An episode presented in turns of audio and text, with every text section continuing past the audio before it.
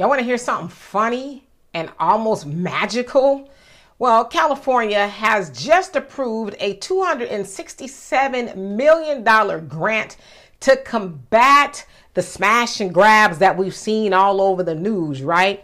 And so they said the following Funds for the Organized Retail Theft Grant Program were approved by the Board of State and Community Corrections and will be dispersed to 55 local law enforcement agencies across the state.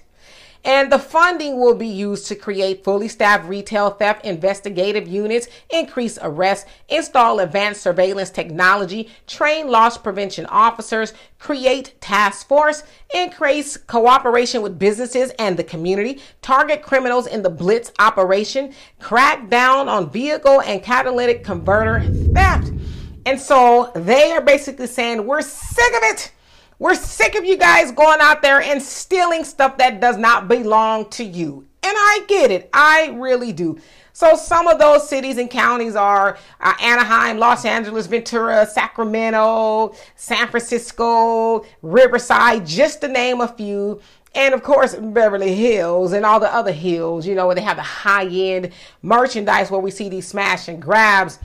And so I want to say this I don't agree with the smash and grabs. And oh, let me tell y'all something else. If you're purchasing a Louis bag that you know was caught up in a smash and grab online or anything like that, you gonna be prosecuted too. Because they said they're giving about two million dollars or so to you know prosecution or the DAs and stuff like that, so they can nab these people and really sock it to them. So don't be buying those stolen goods from boosters because you're gonna get in a lot of trouble. All right, back to what I was about to say. The magical part is, y'all see how fast they found $267 million for smash and grabs, you know, to combat it, but they still are trying to find some money or even the reasons as to why they need to give black people in California reparations. Hmm. So how is it that y'all came up with that money so quick?